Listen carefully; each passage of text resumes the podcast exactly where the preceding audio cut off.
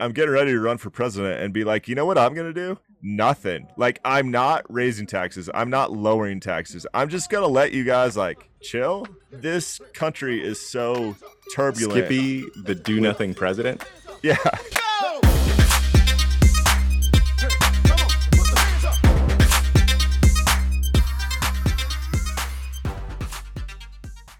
This podcast contains the arguably witty banter of two friends, Skippy and Dougals, that like to debate about investing. The content is intended to be entertaining and for informational purposes only, not investment advice. You should do your own research and consult a financial professional before using any of the information in this podcast, and especially before investing. Mr. Skippy, What's up, Dougals? we are embarking on the real first day of spring, I feel like, today. Today? Today, Is this supposed to snow next week? probably. Uh, let's dive into the fishbowl a little bit. I think you, you mentioned the potential for some pizza. Oh, did I ever? Now, I don't quite understand how the pizza is going to work on the podcast, but uh, Okay, so you always pull something let's off. let's talk uh, let's talk about uh your favorite college town, Diggles. Actually, the, the, don't even talk about your favorite college town. If I told you there was an exhaustive study done on the best pizza joint in every college town, and these are Power Five conference college I call you a liar. Oh. yeah, you you'd be right. But if I told you that one of these names, a pretty prominent university, the best pizza joint is Chuck E. Cheese, would you? First of all, would you believe me? And second of all, what would your guess be? Uh, so the, I'm trying to guess what the town is. The town, yeah. Okay, so there's zero percent chance that Chuck E. Cheese, like Showtime Biz, is uh, the number one pizza. That stuff is like, it's like as if you you made a piece of cardboard, threw some like Velveeta on it, and put it next to a vent for 12 hours. That there's zero percent chance. I mean, But- I'm, I'm told this is basically the only pizza joint in the town. Uh, my research tells me. so okay, I gotta go. I'm I wanted to go like uh, Columbia for a moment. No, I, I can't. I can't. I can't even. I can't even disgrace with a guess. This is so great because we're going to talk about Columbia, Missouri next. Uh, no, it's it's Tuscaloosa, Alabama, baby. Oh, the best pizza no joint. way! You get Come the on. number one football players in America to come eat some tuck Chuck E. Cheese. Like this tells you they're handing people bags of money. I mean, come on. All right, so uh, yeah, and let me hit you with a couple more. Actually, I already mentioned it. Shakespeare's Pizza in Columbia, Missouri Columbia. Boom. on the list. Shakespeare's quality spot. Uh, I I definitely recommend that.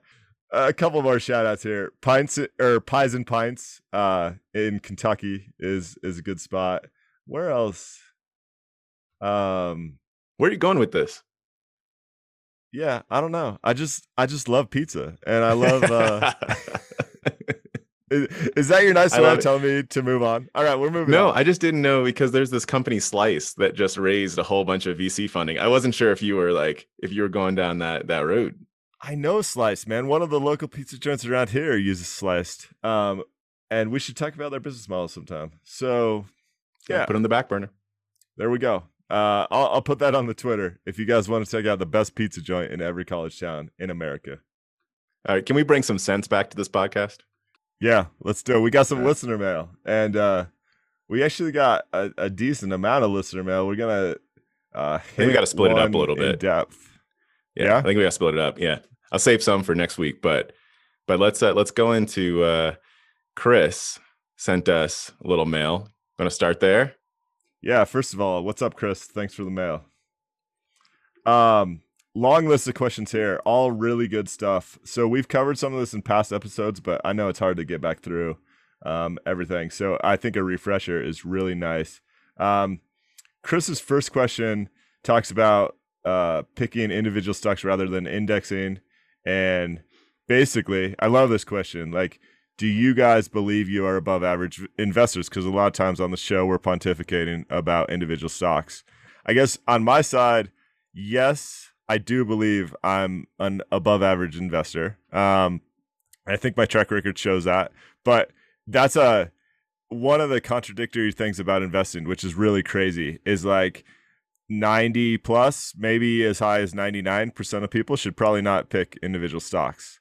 But then the people that end up talking about investing and sometimes in quotes giving advice about investing are often that you know that 5% or whatever that maybe is equipped to pick individual stocks so i do pick individual stocks i have uh, a methodology and like a 20 year history around it and um, that's there's a reason i'm comfortable with it but absolutely chris i agree that probably the average investor or as like Buffett calls it, the know nothing investor should probably not pick individual stocks. Agreed on the uh, on the vast majority of investors not picking individual stocks. Um, and and as you point out in a couple of the docs that you sent over, Chris, like generally speaking, I mean the data, whether you we talked about the Dalbar methodology before, yeah. and whether you go along with that methodology or not, or look at something else, like the results are not positive um, for the the general average individual investor picking stocks. So that's why I've talked about how when when folks generally come to me, I'll be like, I think you should just invest in the market, which I view as VTI, which is Vanguard's total market index.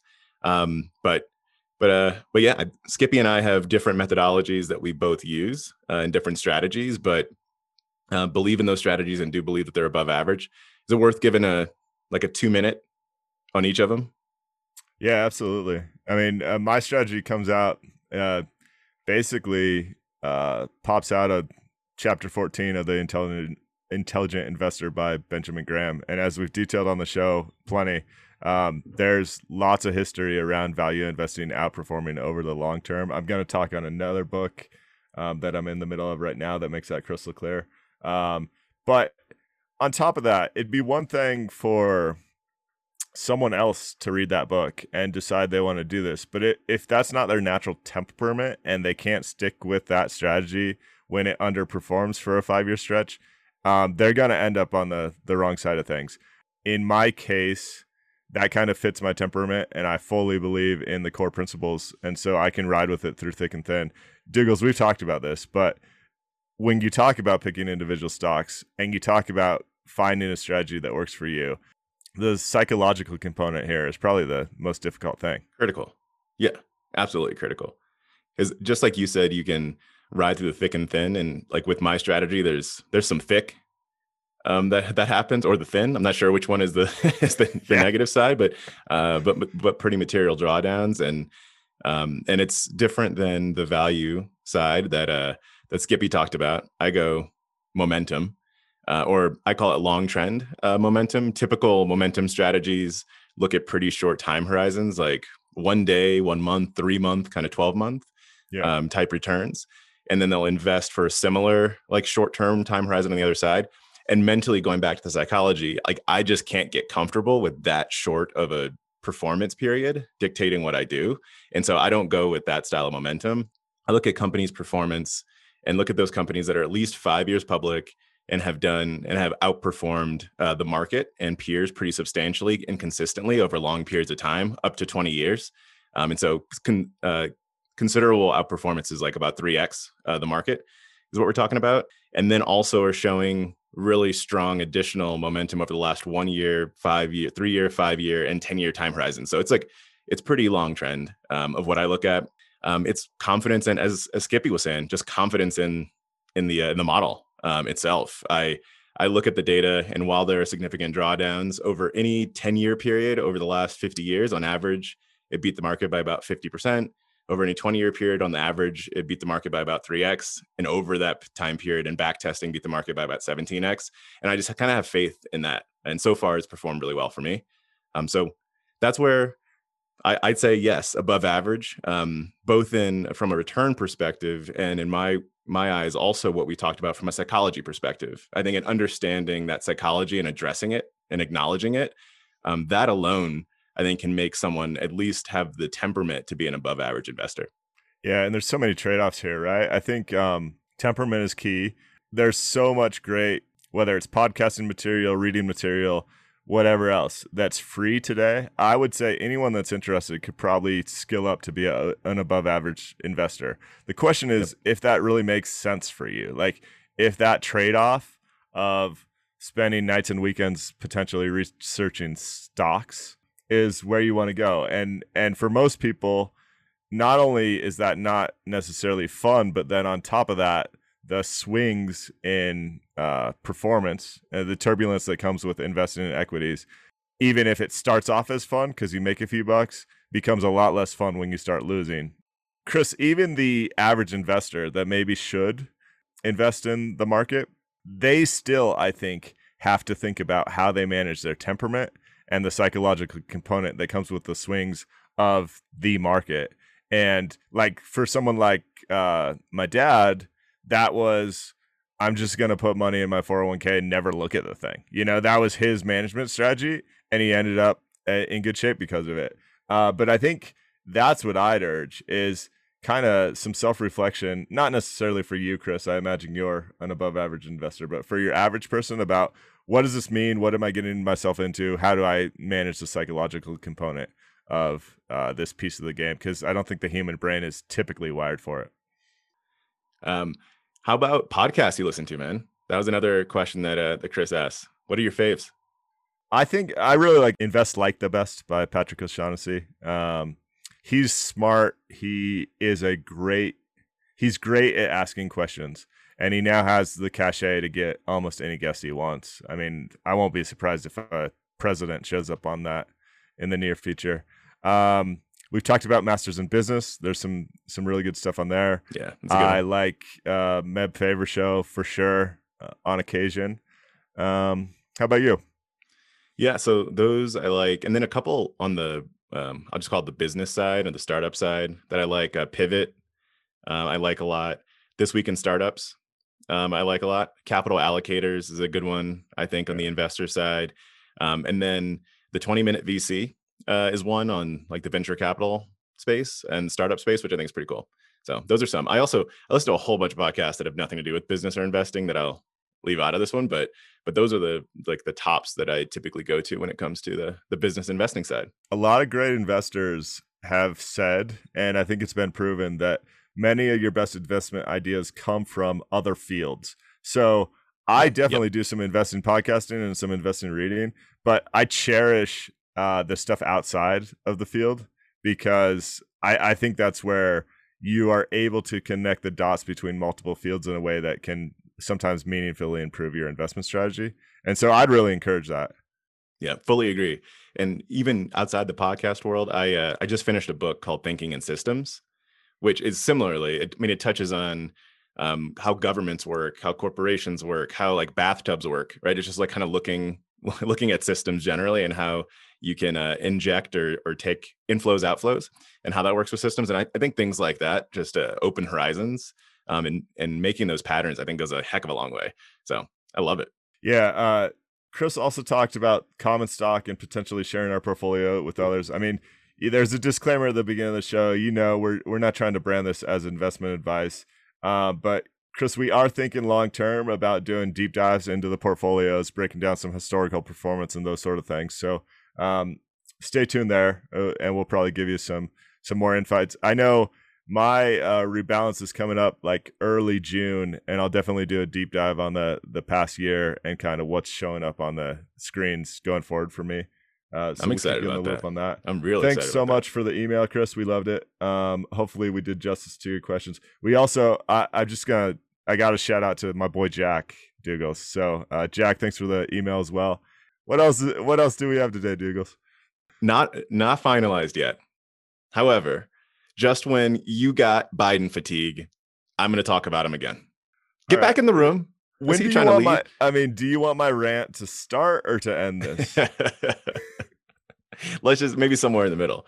Um, so basically, next week Biden's going in front of Congress to talk about a whole bunch of stuff. One of the things, though, that he's going to talk about, we got a little bit of a hint of on Thursday this week, which is uh, which is increasing the long-term capital gains tax, right? For for wealthier Americans. So, um, so what he's saying and what the proposal seems like it's going to be at a high level is to change the long-term capital gains tax to actually map to the um, the ordinary income tax, which is what short-term capital gains does for individuals that make over one million dollars a year, right? So that's gonna so it, it's gonna increase the tax rate there the ordinary income tax to 39.6 i think it is and then also increase the long-term capital gains tax from 20% where it is today up to that 39.6 plus the uh, the Medicare expansion surcharge. So yeah, which is like 3.8 plus um you could pay state and local taxes on this stuff as well. exactly. So, So you're uh, looking- I mean, you could be 43.8 or something like that, 43 Yep. something uh plus some other nonsense. It's Yeah, I think they're saying in the state of New York, like in New York City, I think it's north of 55%, maybe pushing 60%. I think it's I think it's hitting similar rates if you go over to California, some places in California too. Yeah. yeah, it's pretty high. Um, it's substantial, and so we'll. There's so much detail uh, that we still don't have, but just in the concept, I want to talk about the concept of it for a moment. Give me your your initial reaction, and we can dive in a little bit. I don't understand the persecution of uh of business owners. Um and I I know that's not how most people think of it and I think that's where I get frustrated. Like when you own stock in a company, you are a business owner. And it's that simple. So uh why you want to take more money away from your business owners it's just it's just frustrating to me. It's not like you know, no one goes, "Oh, my local pizza shop in my favorite college town, uh, I should just go steal some more of their profits." But that's kind of in a way what you're doing, and you're talking about doubling the capital gains. Now I know it is for now. Douglas, is it for people making over a million or people with a net worth of more than a million? People make annual income. Okay, Over a million. annual income. So the counter argument here is, uh, come on, this is nobody. Like th- this is a very small sliver of people, but I just, uh, it just leaves me with an icky taste in my mouth. I guess is my initial reaction. Yeah, I mean, I, I have a, I have a couple reactions. I think one is, I mean, he's got four trillion dollars. You got to figure out how to pay for. so so that that's one side, right? So how do you pay for it? Um, I think it's uh, going back to uh, thinking in systems. I think for a moment, Yeah. this is not anything from the book, but just generally thinking in systems. I think we need to see the full picture first. It's hard to look at this coming in dribs and drabs because like we don't know what might happen with the corporate tax rate, right? And to your point, if you increase the corporate tax rate and part of the part of the rationale that i've seen around having a lower capital gains tax rate is to try and mitigate the impact of like a double tax basically because you're taxing the corporation then you're taxing the business owners right additionally Yeah. and so if you increase the corporate tax rate increase the long-term capital gains rate the uh, what does that do to the full system right? i think we need to look at this systematically so there's there's a question i have there from a Pilchetti perspective, right? We've talked about um, capital in 21st century. He argues that that because uh, in his universal law, R is greater than G, meaning the rate of return on capital is perpetually greater than the rate of return on growth. That that leads to inequality. So taxing capital additionally to feed that back into the system is a way to reduce inequality. If you look at that from an economics perspective, from hit from Pilchetti's economics perspective, Yeah, not the yeah. whatever 80% of people that disagreed with Pulchetti, um, then you can say this is a this is a way for us to try and tie back I uh, I still found errors in his spreadsheet, man. But uh, no, this is why I love talking to you because I, I like I like to think through this from multiple perspectives. I guess I don't hear. You know, we'll talk about this next week or the week after when it gets fully baked, right? yep, but- yep. I don't hear him with that logic necessarily being like, this is how I'm solving inequality in America. You know, this podcast's official stance on that is the reverse. We want to see more people start to own businesses, you know, of all income levels, better understand that that's a, a way that a lot of people generate wealth. And so I'd like to see it flip. I, I don't necessarily want to tax the eh, current equity owners more.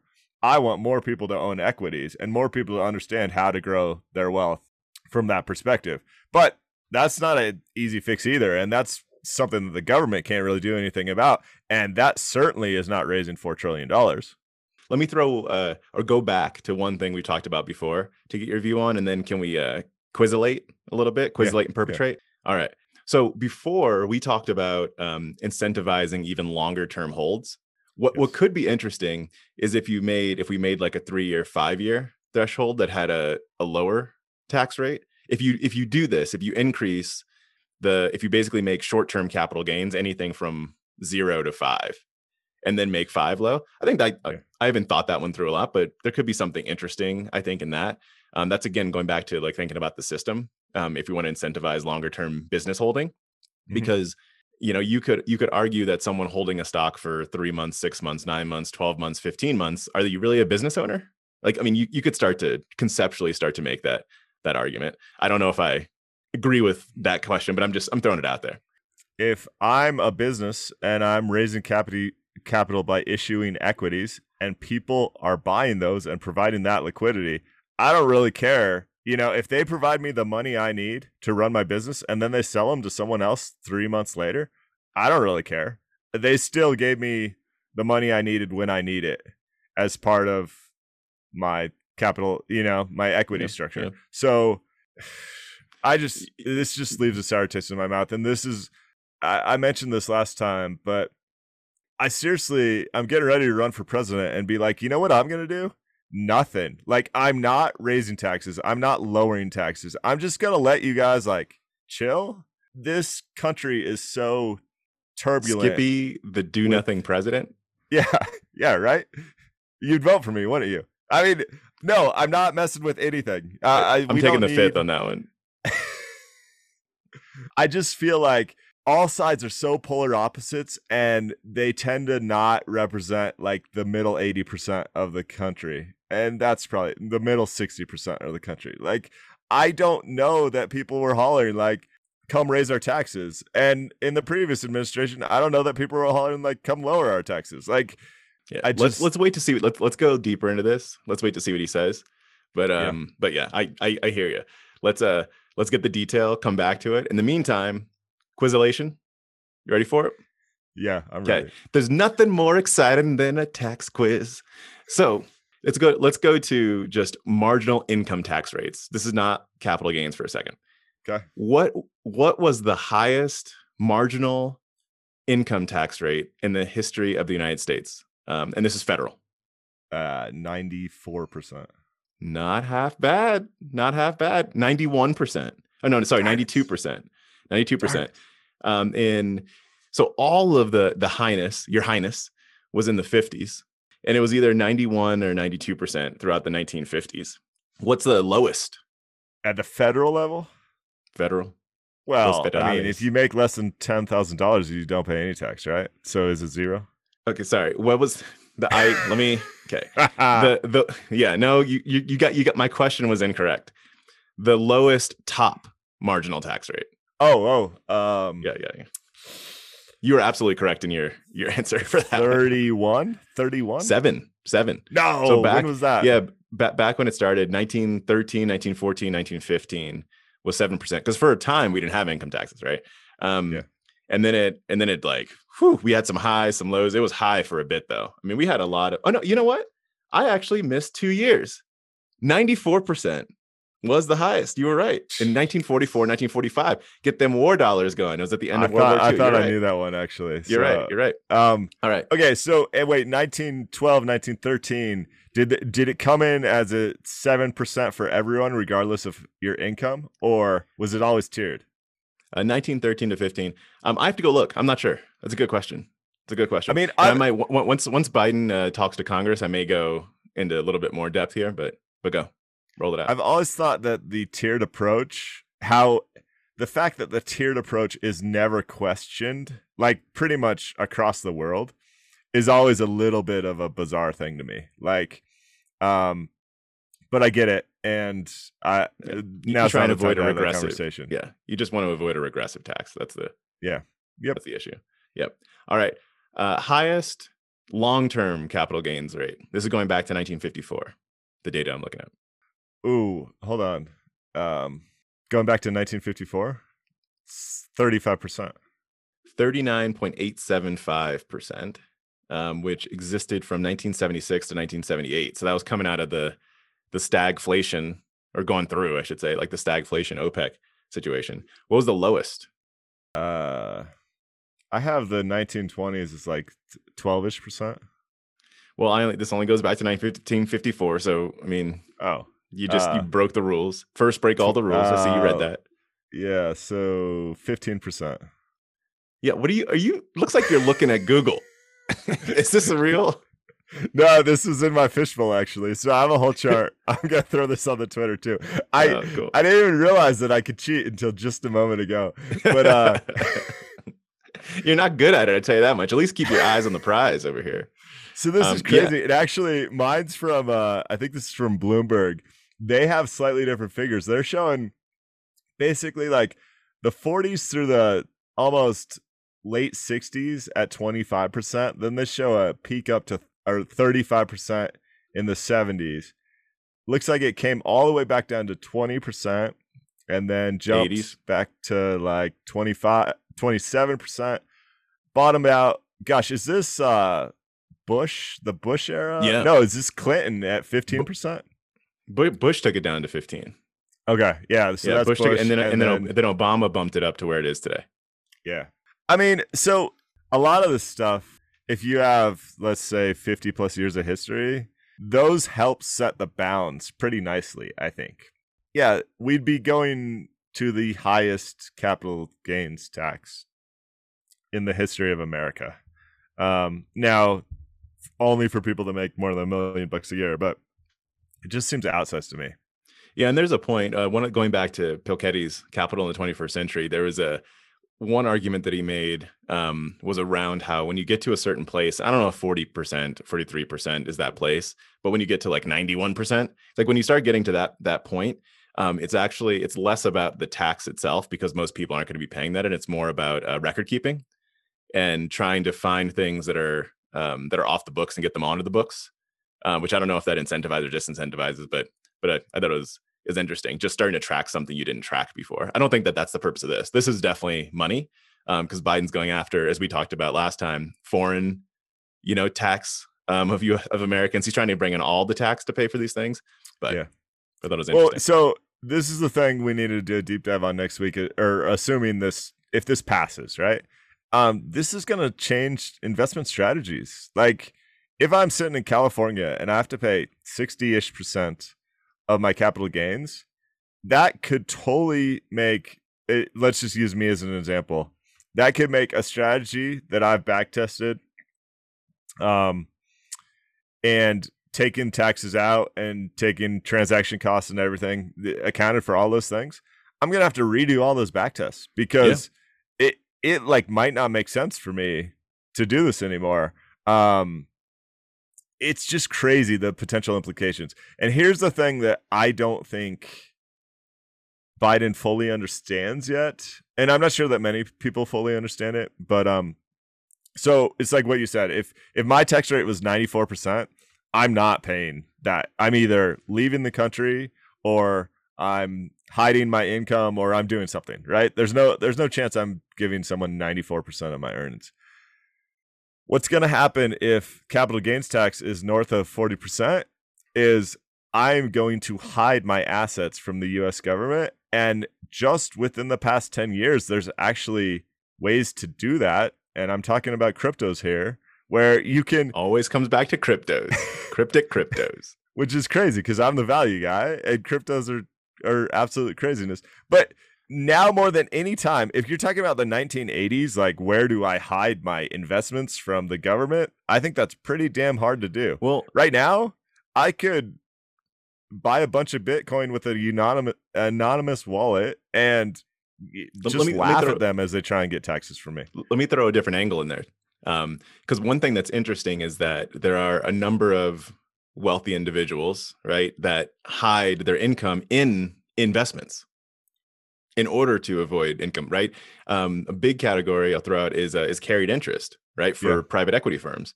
Yeah. So uh, carried interest, like a simplest way to think about it, is that you look at the amount that's invested of a firm, and a percent um, of that amount goes to income for partners that they call carried interest, and that carried interest is actually um, it's taxed at capital at a capital gains ra- rate, but it's effectively your salary. I mean, like in in, in many ways to look at it, it's basically your salary, but you get this lower uh, this lower um, tax rate on it. And this is where I might be convoluting a couple things, but I don't think so. Um, but I think this is where a lot of uh, uh, what's his name, uh, Mitt Romney, where his like Yes. trillion dollar IRA comes from. Have you have you read about Mitt's like it's not trillion dollar, but it's like he Mitt Romney has this insanely valued Roth IRA.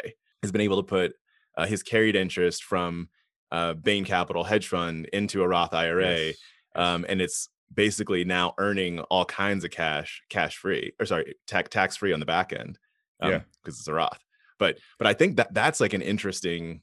uh, That's a. I wonder if there are other categories, right? That's one category. PE firms carried interest, but I wonder if there are other categories where people are hiding income in investments in order to to avoid some tax too. Yeah, well, and I think there's actually some discussion about carried interest uh, with this capital gains plan, and I forget how they were speculating they'd do it, but they're almost there was some speculation that almost like each year they might make you you're gonna laugh at the term uh like mark to market like that and pay some taxes on it. Like um there was So, some like, rumor unrealized about that going on because the carried interest loophole call it is uh it's a big loophole but hey like romney's not spending that money right now so you're gonna tax him on stuff that uh, man i don't know No, I- there's. I, it's just it's a it's a fascinating discussion. Let's let's see the more detail that he throws out. But I think it's a we got to look at the whole. It's we got to look at the whole system, right? Even going back to what we talked about with uh, Joel Greenblatt, right? Like I think this also becomes interesting because if you if you can further incentivize people to go to retirement accounts where this tax I don't Yeah. think is going to apply, right? And you can increase limits, but have a have an additional tax on top of your limits today, like we talked about, right? IRA, six thousand dollars a year if you're under the age of 50. You make that ten, twelve thousand dollars, but that extra 4K, 6K, you now tax somewhat. I think that you if you create the right system around this, Well, if you create the right incentives, it drive all incentives drive Yeah. behavior.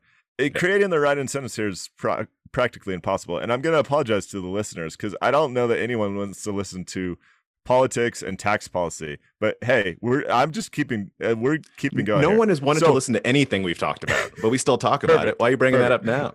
So w- what's going to happen here? You talked about retirement accounts. Like so let's say I I make some money and I have a decent sized retirement account and I'm freaking retired.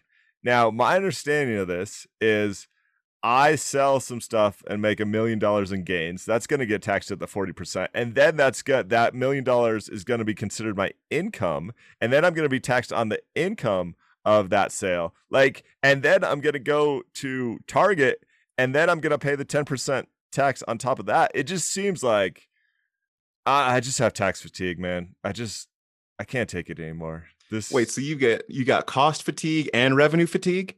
I got all That- sorts this is why you're the do nothing president.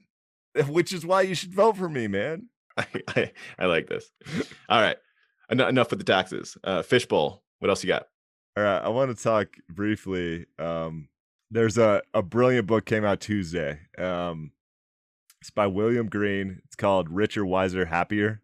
Um, this is it's gonna end up.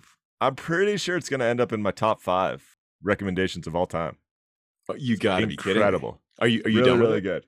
Uh, no, I'm halfway through. So I just want to throw That's a, couple. That's quite a facts your way recommendation.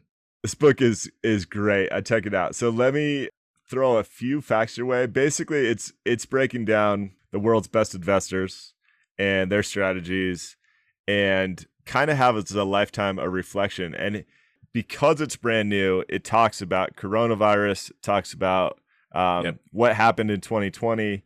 It goes through people's, uh, you know, talks about Graham and Marks and uh, everybody you can imagine everyone throws around uh, the Templeton name, and like I, I'm generally aware of him, but I hadn't read uh, a decent breakdown. So one, apparently he's a very nutty guy, and I'll tell you, I'm confident that this is a, a true fact. Who's the best investor ever to denounce his U.S. citizenship? It's definitely John Templeton, man. The guy went to Yale. The guy made all sorts of money here, and then he's like, "Eh, I think I'm moving to Bermuda. I'm out of this joint, or the Bahamas, or somewhere." Um, and became a a UK citizen. Isn't that freaking Wow. crazy? Okay. Tell me more about the craziness. All right. So in 1939, he takes on leverage to buy 104 stocks, um, including some that are bankrupt, um, with a simple hypothesis of, oh, the world's at war. everything looks really bad. This is the moment of greatest pessimism. I should buy some stocks. Like that's incredible, uh, incredible foresight, incredible mean reversion. Uh, five years later, he makes 5x on this investment. It's a really fascinating thing. Here's what I want to hammer on, Dougals, and it's not necessarily with John Templeton, but with anybody. If the US doesn't win World War II, that is not a fabulous investment. And no one writes a book about John Templeton being one of the greatest investors of his generation. So, Yeah, probably in not, your probably eyes, not. does that mean he made a great investment or not? Yeah, it does. I mean, so I one thing I think is really important is I'm a poker player. And within that world, but I think in general, it's very important to separate outcomes from whether or not something Yes. was a good decision. So whether or not it was a good investment, I'd have to look at like his specific analysis, right? To see what what like risk reward I think was. But but you everything in investments uh, is a bet, right? I mean, uh, you with know, a me, probabilistic outcome. Yeah. Exactly exactly right um and so I, I think i feel like i remember i think he might have been written about in a common stock and uncommon profit i think the philip fisher book too I think Yeah, for some yep. reason but um but yeah I, I think it it probably was and depending on you said he made it in 39 Yeah. so that actually if he made these investments in 39 the us has nothing to do with this Mean, the U.S. didn't even come into the war for this. So this is you're just you're betting that the world's not going to come to an end, like in at that point. So that was that's that was effectively air. the calculus, and th- he was effectively saying it was almost one of those give me the the companies that have struggled most. I forget his exact criteria, but it was a Yeah. straight value play, mean reversion. Like these things fell off a cliff, and when they come back, they're going to come roaring back. And I expect, yeah, basically the world to survive. Us to get to the other side. The thing, the the point I want to make, because I just always think luck is overlooked, is like man, there's probably he probably had a French counterpart that was just as brilliant, same temperament, made that same bet maybe with French stocks and didn't get those returns at in 1944. So I think that's always important to point out. This dude, he's he's the the the only thing I'll throw out is just going back to what we were talking about before. Is he came out of this at a point where there was a ninety four percent tax rate. So I like I, I don't know how that how that impacted. I don't know what the long term capital gains was, but I'm curious. I'm curious as to what the uh the net Wait, return. I was throwing shade about him denouncing his U.S. citizenship. I think I just figured it out, man. that that may- that very well might be it. The other thing that I just want to point out so he made his first massive bet 1939, 60 years later. 60 years later. A lot of people don't even live 60 years. He's still in his investment like lifetime, 60 years later. He, uh, 1999, he shorted 84 tech stocks. He put over $2 million each in each of these shorts.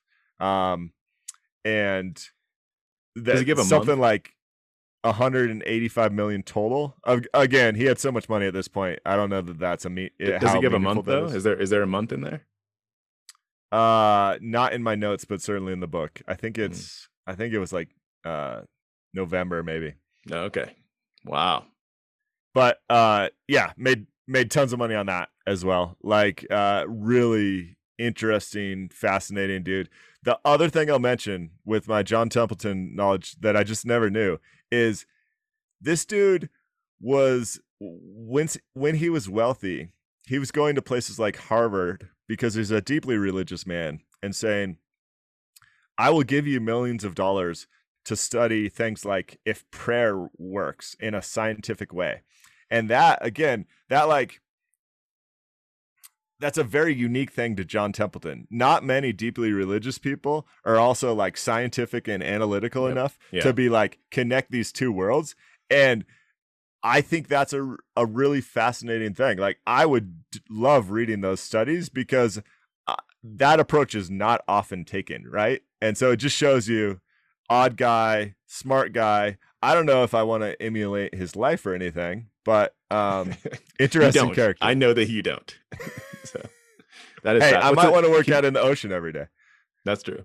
Can you throw out that book title one more again? The book title is Richer, Wiser, Happier by William Green. Awesome. It's it's on the list now. It's on the list. Cool. It's really Appreciate good, that. Okay, one last quiz for you, and then uh, we may be wrapping it up. So, we know that uh, investors in the late 80s got fascinated with the Japanese stock market, right? Yeah, remember we, we talked Um, about that a little while ago. It led ago. Cape, uh, the cyclically adjusted price to earnings ratio, up to, was it 100 ish? I mean, It's like something silly. un- yeah. unheard of values. Um, And real estate Yeah. specifically as well was out of control. real estate yeah um japan relatively small com- country in terms of land and population in the grand scheme of the world right but uh the innovation that was happening there in the 80s was captivating and definitely And- led to a bubble Don't they have the second largest stock market in the world by market cap? today I, yeah, I think today they might. U.S., Japan, then China. I think. But anyway, keep going. let's run those numbers let me th- but that's perfect uh that leads directly into my conversation so what percentage of investments by market cap did japan have in 1989 so basically all of japanese equities compared to all of the world's equities were worth what at the peak of the bubble dougals that's your question Percent wise, Yeah, percent wise uh, let's say sixty-eight. Wow. 68 would be crazy. 45%. So, I mean, See, I'm I'm U- like beyond though. You know what Yeah. I'm saying? I'm beyond the bubble. you're beyond the boat. But like the US right now is uh I think it's 50 well it was 52% a while back and it's grown. Uh yeah. Let's see. Anything else on your list? I'm I'm trying to there's so much like records amounts of cash in places. And I want to like I want to pull out like those different units and then get a sense for what that like a by a sense I really mean like a, uh perspective on what that means. Meaning like the the different places I've seen this are uh, record consumer savings in the US over the past year. Um, private equity firms have a record amount of unspent cash. SPACs have raised $100 billion they need to spend. And I'm kind of just like, there's like all this money that's sitting out there. And I'm, I'm, I'm and then you have, I don't know how much cash in margin debt, but I'm just like, like what happens so- to it? This exact thing happened to me th- this week and um like I had that exact same thought and now I think that thought is wrong. there appears to be record amounts of cash, but that's because there's record amounts of debt. And you forget or I forget. So So it's not just free cash. something something like It's 85 or 90% of stocks are trading like above their 52 week moving Yeah, average like or so- one of those metrics maybe it's a 20 week everything is at the top of the world because we're in a bubble right? Like and so i keep going like even you talk about all the crypto stuff like so dogecoin went to 39 cents or whatever. Do you know what that meant the market cap was? I don't know the exact numbers but like hundreds of millions of dollars. And i'm going where did this hundreds of millions of dollars appear from out of thin air? And i'm going there's something going on here. And then i go everyone is borrowing and that's why even uh, bitcoin went from 64000 to like 47000 in days. And there's speculation based on the blockchain analytics that that was basically margin calls. So when this unravels it's going to unravel so That- quickly. Yeah, that I think th- that conversation is even fascinating. Like I want to go in more deeply to to even map that out because it's it is really interesting. Like how much how much of this cash is spoken for effectively is, is Yeah. like what we're looking at. But we, there's like there's all this cash everywhere seemingly. Well, I mean it exists. just how much yeah. is spoken for, how much is not, right? I mean you look at uh Archegos, right? yeah Um, and it's it's just like microcosm. That's just one one dude in his family office.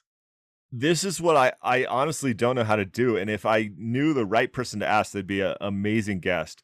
But it's like, how do you put together a balance sheet for the world of like, and not the world, maybe it's the US, but it's like, it feels like there's, yeah, money in SPACs, money in PEs, money that money for people to do meme stocks and have them go to the moon. Like, feels like there's money everywhere but what is what are the trade-offs and how does that unravel is the thing that i think is really hard to comprehend at a Let's macro level at a micro level i think it gets a little easier Um, but it's still incredibly difficult. Yeah, let's find somebody. It is. This is just. I'm gonna say fascinating because I because the other other words are more frightening, but it is like a it's a time, man. This is a time. Well, that book, um, I mean, I don't know if it's all value investors. I certainly didn't. I certainly didn't buy it thinking it was all value investors. But so far, it's been all value investors, and it talks a lot about in tough times in uh, 1998, 1999, when their funds lagged behind the market, how you know they either got fired or then they came roaring back because they were one of the only people in their field trying to still like live by fundamental analysis and rationale to say this is blowing up soon. And so it, it makes me really want to have I mean, I'm not going to sell anything to go to cash, but I am going to continue to fortify my cash holdings because this is going to blow up and it's going to blow up quickly. But it could still be three years out. I mean, I don't know when it's going to blow up. Yeah, we'll see. We'll keep watching the Dougals indicator.